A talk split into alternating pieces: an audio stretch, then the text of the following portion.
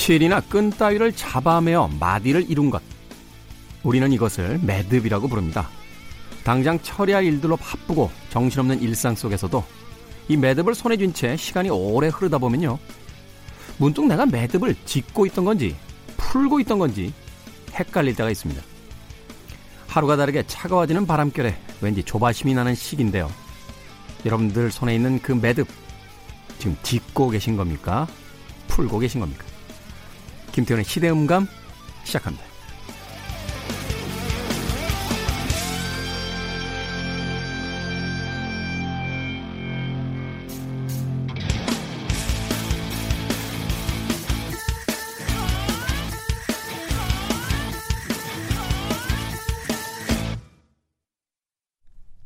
그래도 주말은 온다. 시대를 읽는 음악 감상의 시대음감 김태훈입니다. 매듭. 네. 저도 매듭 참 많이 매봤습니다. 네, 옛날 등산할 때. 네. 암벽 올라갈 때, 뭐, 꽈배수통 매듭 뭐 이런 거 있어요. 그 매듭을 지을 줄 알아야 아, 암벽을 올라갈 수 있는데, 우리가 흔히 일상에서 이제 매듭을 짓는다라는 표현을 쓰기도 하죠. 어떤 것을 마무리한다. 또 해결을 본다. 이런 것이 아닐까 하는 생각이 들어요.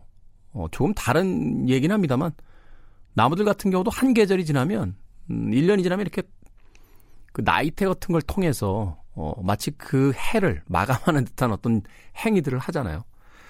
그래서 연말이 되면 송년회다 뭐 이런 걸 통해서 그 미처 해결하지 못했던 혹은 보지 못하고 어, 인사도 나지 못했던 뭐 이런 사람들과 모여서 잘 마무리하자 하는 일종의 결의 대회 같은 걸 하기도 하는데 우리 사회는 지금 찬바람이 불기 시작한 이 시기에 과연 많은 문제들을 잘 매듭 짓고 있는지 문득 궁금해졌습니다.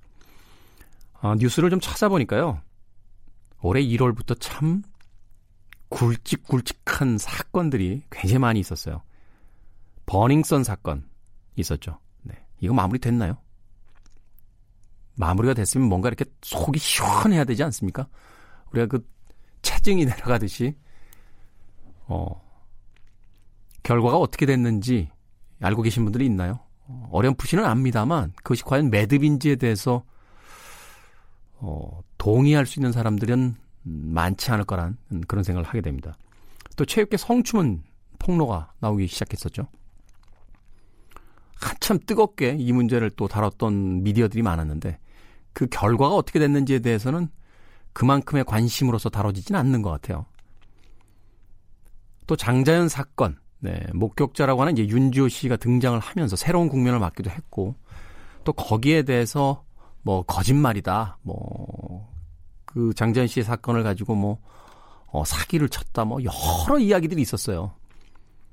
이것도 매듭이 안 지어졌죠 지금. 네, 윤지호 씨 지금 캐나다에 있는 거로 알고 있는데 어, 검찰 쪽에서 아마 그 소환 명령을 내린 거로 알고 있는데 어, 언제쯤 음, 검찰에 와서 조사를 받을지는 어, 정해진 것도 없고 어, 어떻게 진행될지에 대해서 알고 있는 것도 하나도 없습니다.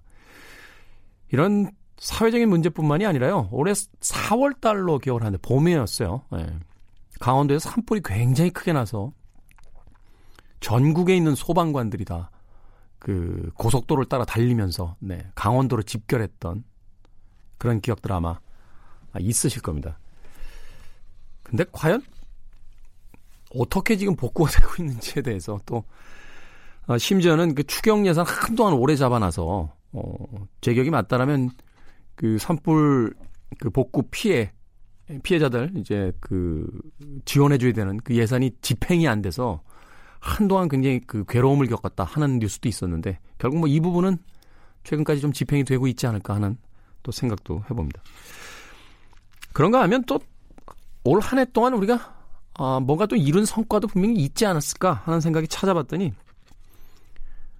화성 연쇄살인 사건이 가장 그 대표적인 예가 되지 않을까 하는 생각이 드네요. 네.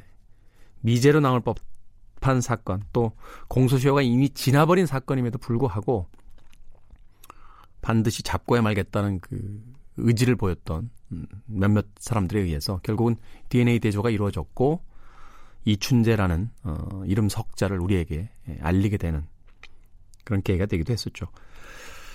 자, 매듭을 지을 것인지 아니면 음, 매듭을 풀 것인지 우리 삶에서 참 음, 해결해야 되는 문제, 우리 사회가 가지고 있는 문제들 많은데 그 문제들이 다 해결되기도 전에 광장으로 사람들이 모여들면서 또 다른 국면의 어, 일들이 벌어지고 있습니다. 가슴이 답답해지는 그런 어, 계절이 아닌가 하는 생각이 들어요. 되게 이쯤 되면 좀 추수도 되고 어, 연말 보너스 얼마 나오지? 하면서 좀 즐거운 마음으로 어 보내야 되는 그런 시기가 아닐까 하는 생각이 드는데 얼마 전에 우리나라를 관통했던 그 태풍 때문에 또 물에 잠겨버린 그 논의 아, 풍경들도 어, 보도가 되기도 했었고 또 막 찬바람이 불기 시작한 이 계절에 어, 온통 물에 잠겨버린 집 앞에서 망연자실한 어, 수재민들의 표정을 보기도 했었는데 그런 모든 것들이 좀 잘 마무리가 되고 납득할 만한 결과물들을 우리에게 좀 던져줬으면 좋겠다 하는 생각을 해보게 됩니다. 답답하네요 오프닝부터 어. 우리 공 작가 왜 또 오프닝을 이런 얘기를 해가지고 네. 시대 이슈들 새로운 시선과 음악으로 풀어봅니다. 시대 음감 토요일과 일요일 오후 2시 5분 또 밤 10시 5분 하루 두 번 방송이 되고요. 팟캐스트로는 언제 어디서든 어, 함께 하실 수 있습니다. 자, 오늘 오프닝 곡으로 어, 이런 이야기 하고 싶네요. 뭐 이순신 장군이 그런 이야기 했다잖아요. 어, 신에게는 아직 12척의 배가 남아 있습니다. 우리에게는 아직 3개월이란 시간이 남아 있기 때문에 바짝 속력을 낸다라면 어, 가슴 답답하니 해결되지 못한 문제들 좀 해결할 수 있는 그런 시간은 충분히 남아 있지 않나 하는 생각을 해보겠습니다. 뭐 월드컵에서도 결정적인 순간 네, 종료 1분 놔두고 골 들어가고 이러잖아요. 예. 2002년도에 그 어, 안정환 선수의 어, 골든 골 같은 그 헤딩 슛이 나오듯이 찬바람이 부는 계절에 많은 부분들이 해결이 됐으면 좋겠습니다. 자, 레니 크레비치의 노래 준비했습니다. It ain't over till it's over. 어, 끝날 때까진 끝난 게 아니다.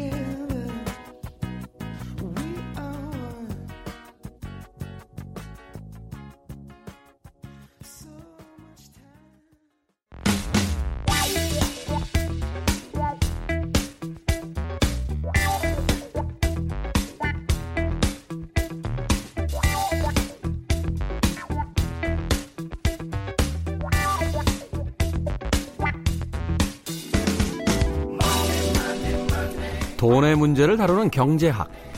이 경제학의 아버지로 불리는 애덤 스미스는요, 자신의 책 도덕 감정론에서 행복의 조건, 이 세 가지를 이야기했습니다.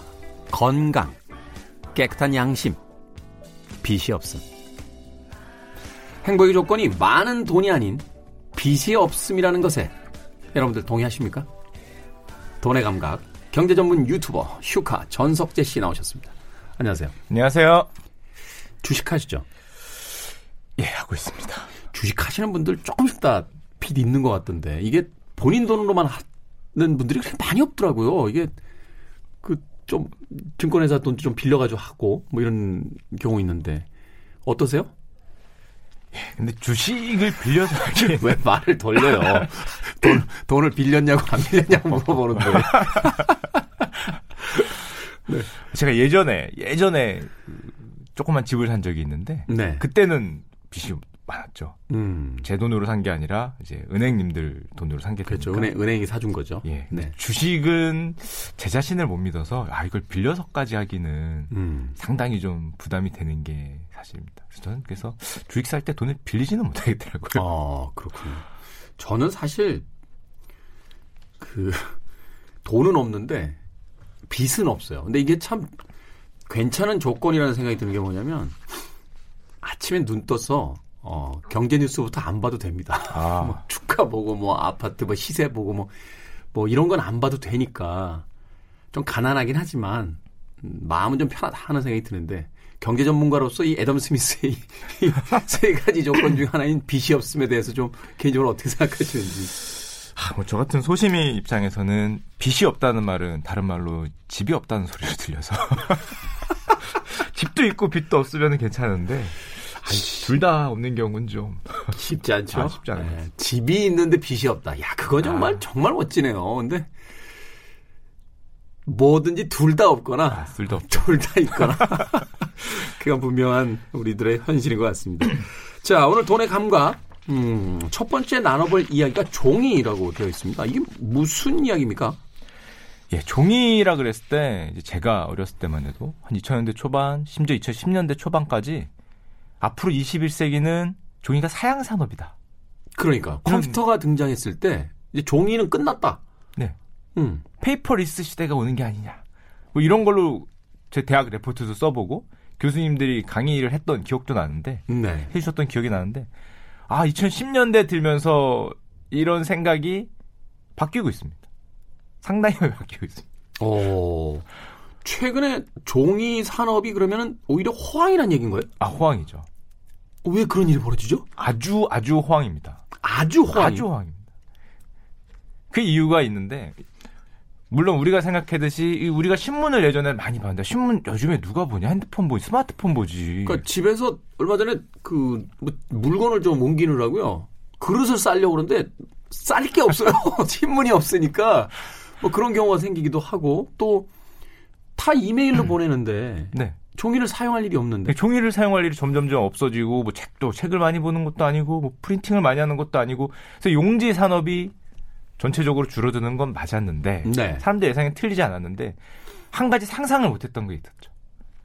그게 바로 우리가 이커머스 온라인 주문을 하면서 배달을 택배를 많이 하네.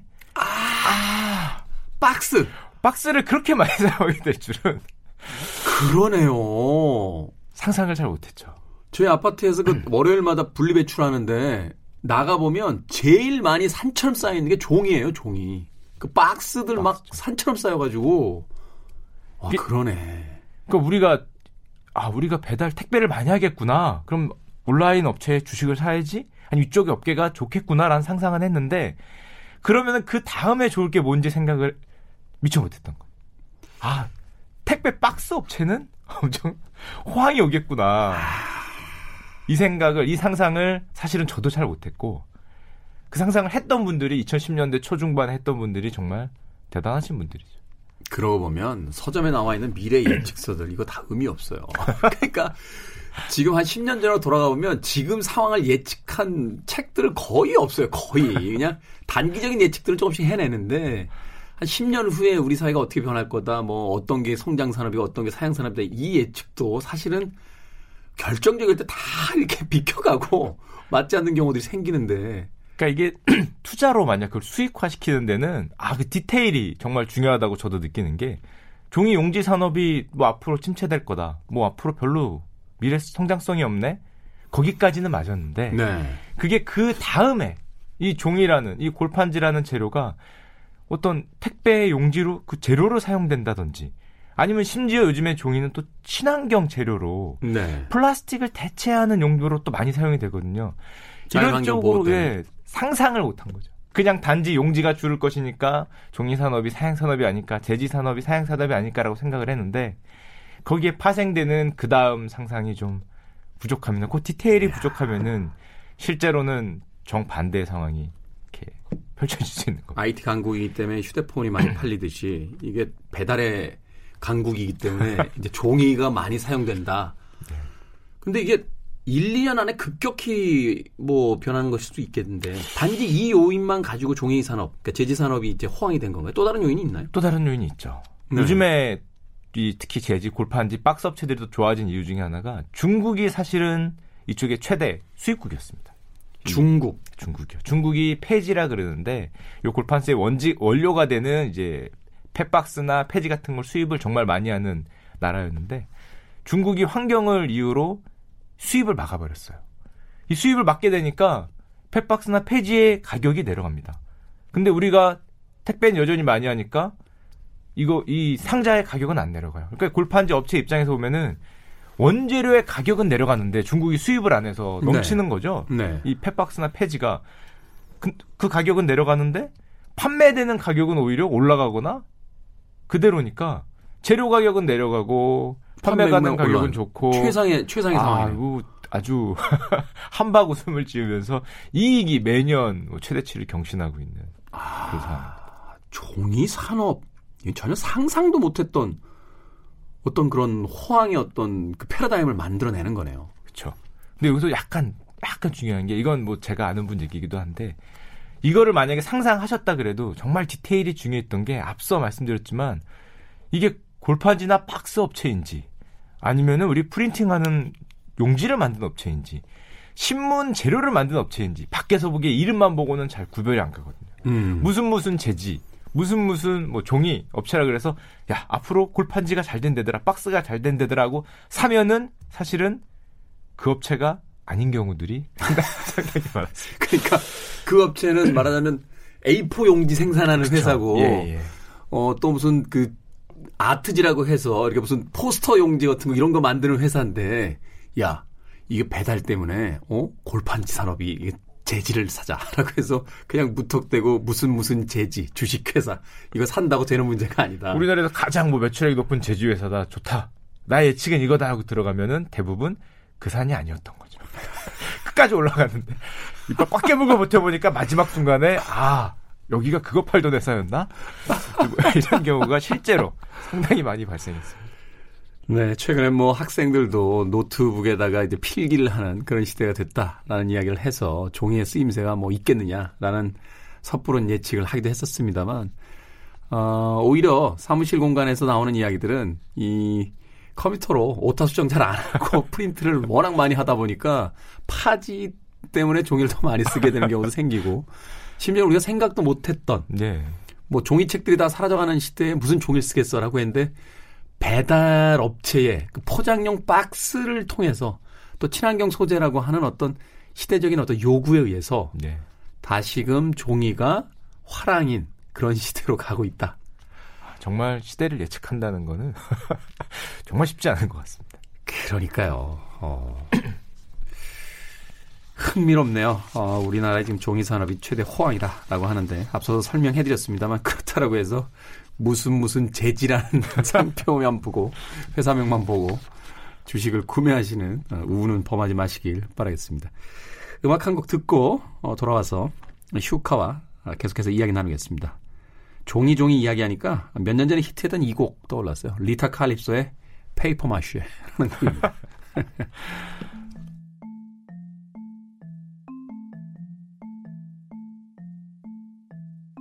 Twenty houses in a row, eighty people watch a TV show.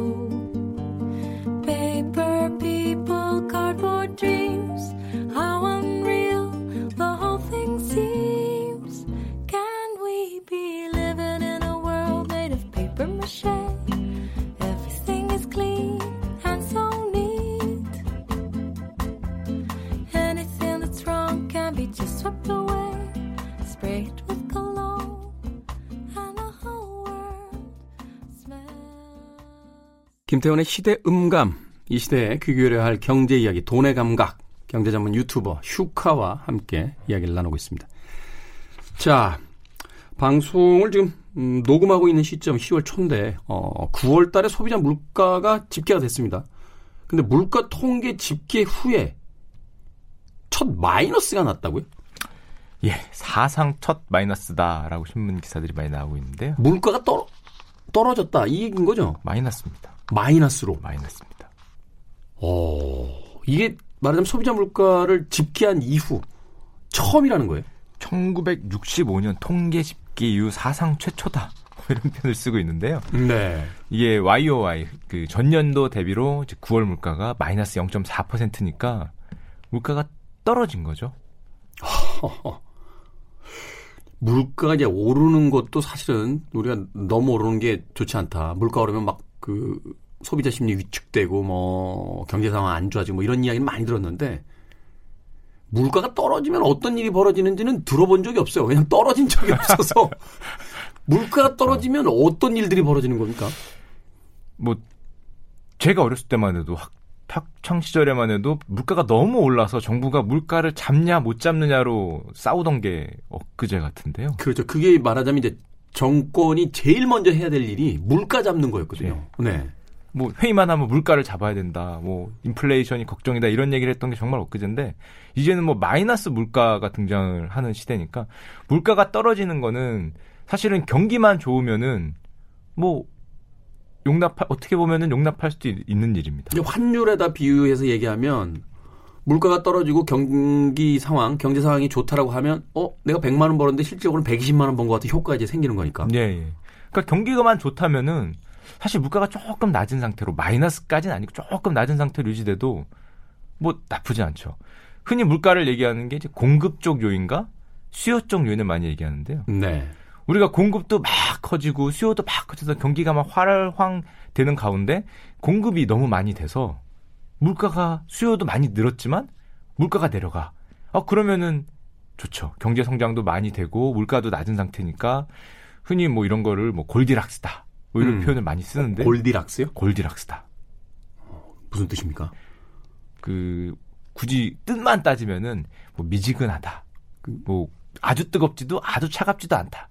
그런 상태를 골디락스라고 얘기하는데요. 네. 경제에서는 경기는 막 좋은데 물가가 아주 높지도 아주 낮지도 않고 적절하게 낮은 상태를 유지하면은 가장 이상적인 상황입니다. 음, 그렇겠네요. 우리가 상식적으로 생각을 했을 때도 경기가 화랑이니까 뭐 임금이나 이런 것도 계속 올려줄 거고 기업들도 돈을 벌 텐데 내 오르는 임금보다 물가가 상승률이 적으면 예. 훨씬 같은 금액으로 누릴 수 있는 것들이 많아지니까. 그렇죠. 어, 그렇다면 이게 1965년에 우리가 통계를 집계하기 시작한 이후에 첫 마이너스가 났다라고 하는데 왜 이런 일이 벌어진 거예요, 도대체? 일단 정부의 표현을 빌리자면은 정부는 아까 제가 말씀드렸듯이 공급 측 요인과 수요 측 요인 중에서 공급이 갑자기 가격이 많이 떨어졌다. 이걸 굉장히 강조해서 보통 얘기를 합니다. 물가가 낮게 나오면. 음, 이번에는 뭐 유가가 국제 유가가 많이 내려갔다. 농산물이 너무 풍작이다. 풍작이야. 풍작이어서 가격이 또 내려갔다. 또 정부가 복지 정책을 많이 하다 보니까 뭐 의료 가격이 국민들이 부담하는 가격이 뭐 내려간다든지 음. 이제 이런 공급 측 요인에 의해서 물가가 마이너스로 떨어졌다. 이런 표현을 많이 쓰거든요. 네. 정부가 공급 측 요인을 강조하는 이유는 공급 측 요인은 사실은 일시적인 요인으로 볼 수 있지 않습니까?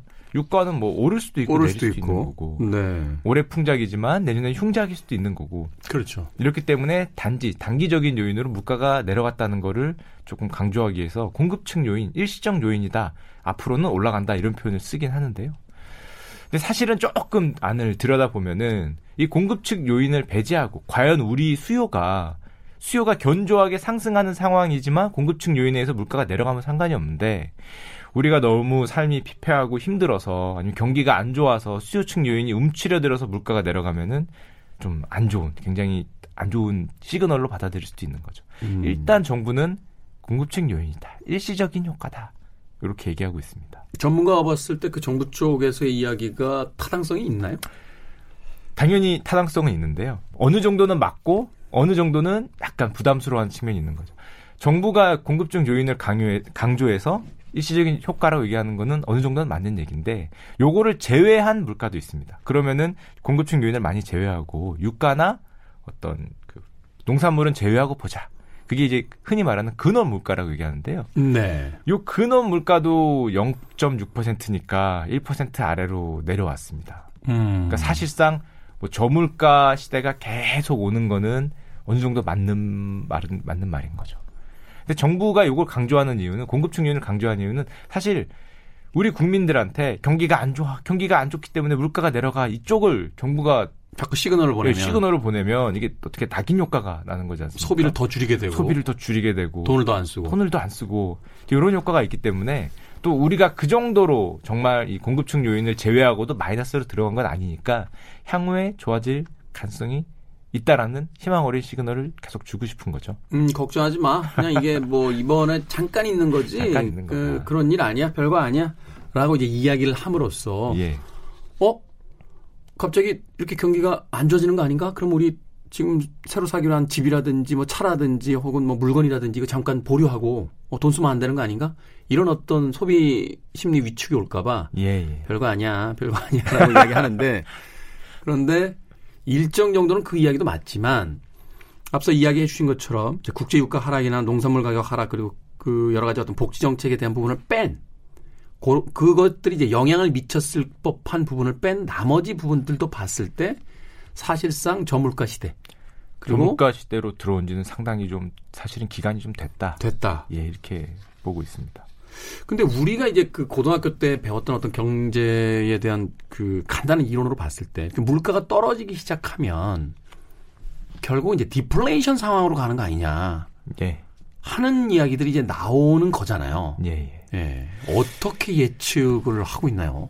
사실 이 디플레이션이라는 정의 자체는 물가가 계속 낮은 상태로 심지어 마이너스인 상태로 꾸준히 유지되는 거를 보통 의미를 하는데요. 네.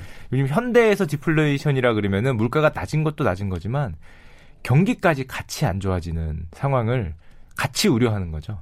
경기도 낮고 물가도 낮으면 사회가 뭐 활력이 없고 뭐 그냥 아무것도 변하는 게 없고 계속 내 생활은 점점 점점 낮아지고 이게 전형적인 이런 모습이 대표적이었던 게 이 옆나라 일본의 뭐 잃어버린 20년, 뭐 잃어버린 10년 뭐 이 얘기를 하는 기간이 전형적인 그런 기간인데 네. 디플레이션을 우려하는 쪽은 물가가 낮은 것도 문제지만 경기 활력 자체가 없어지면은 뭐 우리나라도 역동적으로 다시 성장을 해서 옛날처럼 성장률 3%, 뭐 4% 이렇게 올라가야 되는데 다 같이 내려가는 힘이 없어지는 이런 시대로 올까봐 그거를 많이 우려하는 겁니다. 음. 사실은 그 정부 발표에서 우리 그 성장률 다시 조정해야 된다. 연말까지 갔을 때 예상치보다 낮다. 이런 이야기 했었잖아요. 예. 그렇다면 디플레이션의 위기가 어느 정도 있다라고 판단을 좀 해봐야 되는 건가요? 물가로만 보면은 정의에 따라 다르지만 마이너스로 뭐 내려가는 게 꾸준히 한 두세 달 이상 이제 쭉 이어진다면은 디플레이션이라고 아마 얘기를 할 것 같은데 물가로만 보면 그렇지 않지만 뭐 지금은 사실은 경기가 계속 연초에 예상했던 것보다 지속적으로 내려가고 있는 상황이기 때문에 그렇죠. 뭐 일본 변수, 뭐 저 미국과 중국 변수 이런 것들은 우리가 예측을 못했던 변수들이라 네. 그 터져 나오면서 사실은 상대적으로 내수 경기 떨어지는 건 분명 사실이잖아요. 뭐 내수 경기가 점점 더 안 좋아지고 있는 게 사실은 이 수요 수요 측 요인으로 많이 얘기를 하고 있습니다. 우리가 특히 출산율 관련해서 뭐 제 개인적인 생각이기도 출, 한데요. 요새는 출생률. 야, 출생률 네, 죄송합니다. 출생. 출생률 이 점점 점점 내려가면은 당연히 사람들이 점점 돈을 안 쓰게 되거든요. 돈을 쓸. 요인이 없죠. 아이들이 사실은 그 뭐 방송에서 이런 표현이 맞는지 모르겠습니다만 돈을 엄청 잡아먹거든요. 보통이 아니죠. 그런데 거의 대부분의 돈을 쓰는 이런 효과를 있는데 출생률도 내려가고 뭐 그럼 소비 쪽은 더욱 더 어떻게 올라갈 수 있는 포텐셜이 점점 줄어드는데 네. 최근에 이게 더 문제가 되는 이유, 문제가 되는 상황은 방금 전에 말씀하셨듯이 뭐 미중 무역 갈등, 뭐 한일 갈등으로 수출이 전반적으로 좋지 않습니다. 음. 수출 증가율이 정말 쭉 올라가 줬던 시절에는 우리나라 소비가 조금 내려가고 물가가 조금 내려가도 그렇게 큰 걱정이 없었어요. 바깥쪽에서 그것을 해결하니까. 예, 수출이 끌어주니까. 근데 수출이 끌어주는 시대에 우리가 수출 제일주의 수출이 끌어주니까 뭐 출생률이 내려가고 하는 것도 저출산이긴 하지만 뭐 그래도 괜찮다 이렇게 가고 있었는데 수출이 흔들리기 시작하니까 이제서야 이제 쳐다보는 겁니다. 잠깐만, 우리 물가가 낮네. 내수를 부양해야 되는데 출생률이 한 명이 안 되네. 이쪽으로 이제 고개를 돌리니까 그럼 예전처럼 수출이 끌어주면 되지 않느냐? 물론 그렇게 하면 되는데 그게 쉽지 않은 시대가 오고 전체적인 세계의 어떤 수출 증가율도 옛날에는 3% 4% 5% 갔는데 이제는 그것도 1, 2%대로 줄어든다면은 네. 그럼 우리나라 성장을 어디서 할 것이냐? 그럼 내수가 성장해야 된다. 근데 물가가 낮고 소비 쪽이 기대치가 점점 내려가니까 이제 관심이 점점 더 물가, 뭐 내수 이쪽으로 쏠릴 수밖에 없는 상황이 되고 있습니다. 이쯤에서 한번 그 질문을 좀 해볼게요. 이 물가 지수 뭘로 측정하는 겁니까? 옛날에 그 소비자 물가 이런 거 보면 좀 황당한 왜 그 품목들 들어와 있어서 뭐 네. 양초, 성냥 뭐 쓰지도 않는 그 물건들을 그렇게 갖다 놓고 예. 뭐 진심 진실인지 모르겠습니다만 그래서 짜장면 같은 경우는 국가에서 가격도 통제한다. 이거 오르면 안 되니까. 그래서 중국 음식점들의 짜장면 양이 점점 주는 게 금액을 못 올리니까 면이 준다. 뭐 이런 확인되지 않은 여러 이야기들이 있었거든요. 이게 물가 지수에 관련해서 약간 오해가 사람들이 좀 많이 가지고 계신데요. 네. 대표적으로 아니 작년에 집값이 얼마가 올랐는데 지금 아니, 그러니까 물가가 제가- 마이너스냐. 제가 지금 생각하는 게 그거예요. 이 사상 최대로 올랐어요. 1년에 뭐 집값이 두 자릿대가 훌쩍 올랐는데 어떻게 물가가 마이너스냐 이런 질문들을 많이 하시는데요. 5년 사이에요. 제가 살고 있는 그 주변 단지 이렇게 봤는데 두 배가 됐어요. 두 배가. 네. 부럽습니다. 아니 제 집이 아니고요. 예. 그게 이제 그렇게 되는 이유가 우리가 생각하는 물- 이렇게 소비자 물가라는 게 정확하게 물건의 가격이 아니에요.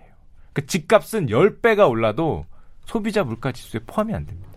왜 그런 거죠? 소비자 물가 지수는 우리가 소비하는 돈을 얘기하기 때문에 네. 집값이나 주식 주식의 가격은 자산의 가격이. 근데 그것도 사실은 경제학자들이 이렇게 분류해 놨는지 모르겠는데 우리가 기업에서 어떤 물건을 사면 건물도 사고 차도 사면 이거 매년 감가상각 하잖아요. 네. 그렇게 따지면 주식도 그런 방식으로 물가 소비 지수에다가 포함시켜야 되는 거 아닌가요?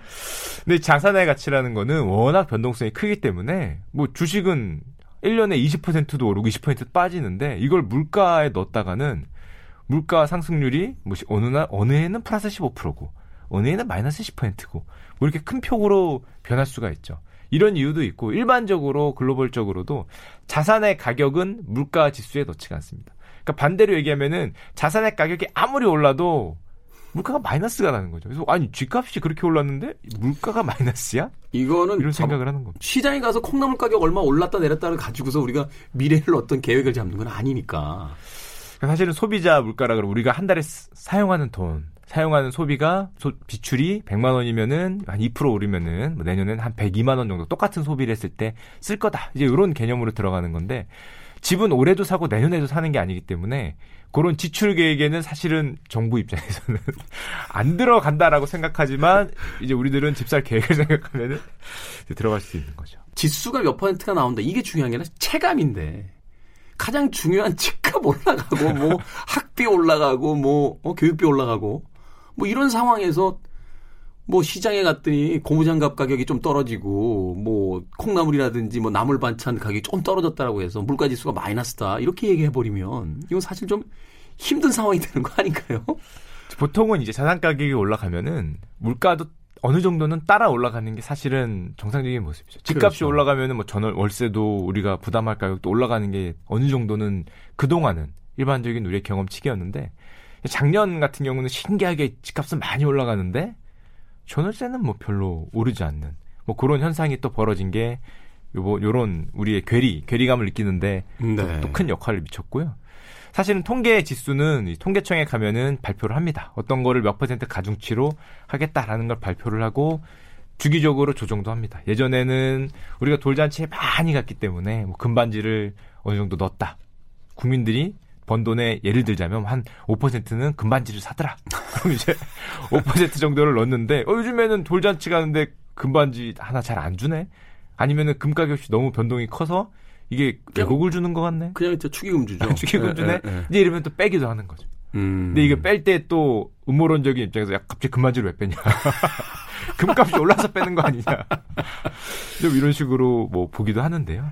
일단 물가 지수에 들어가는 알고 계신 품목 몇 개만 좀 알려줘 보세요. 뭐, 대표적으로 월세 같은 게 많이 들어가죠. 월세. 예. 집값을 안 하고 월세 낸다고요? 월세가 네, 월세. 월세 들어 우리가 생활하는데 많이 쓰- 들어가는 음, 음. 뭐때 반드시 들어가야죠. 예, 예, 그런 예. 돈들도 많이 들어가고요. 뭐 여행 경비 이런 것도 다 들어갑니다. 여행 경비. 여유가 있을 때 갈수 네, 있는 게 그런 것도 다 여행이니까. 들어가고 아, 대표적으로 안 들어가는 게 자산 가격인 거죠. 자산 가격은 안 들어간다. 아까 그 물가 지수에 대한 이야기를 지금까지 계속 하고 있는데 그럼 체감 물가 지수라는 게 따로 있나요? 제가 앞서 이야기했던 그 어떤 실질적으로 이제 소비자들이 느끼게 되는 따로 있죠. 따로 있다. 따로 있는데 네. 문제는 대부분의 뭐 체감 물가지수라는 게 굉장히 여러 개가 있긴 한데 대부분의 그런 체감 물가지수 자산 가격은 잘 안 들어갑니다. 또 거기도 안 된다. 집값이 20%가 올랐다고 물가가 20% 오른 거 아니냐 체감으로 이제 그렇게는 잘 얘기 안 하죠. 거대한 음모가 전 아, 아직도 그 있다. 거대한 건 아닌 것 같고.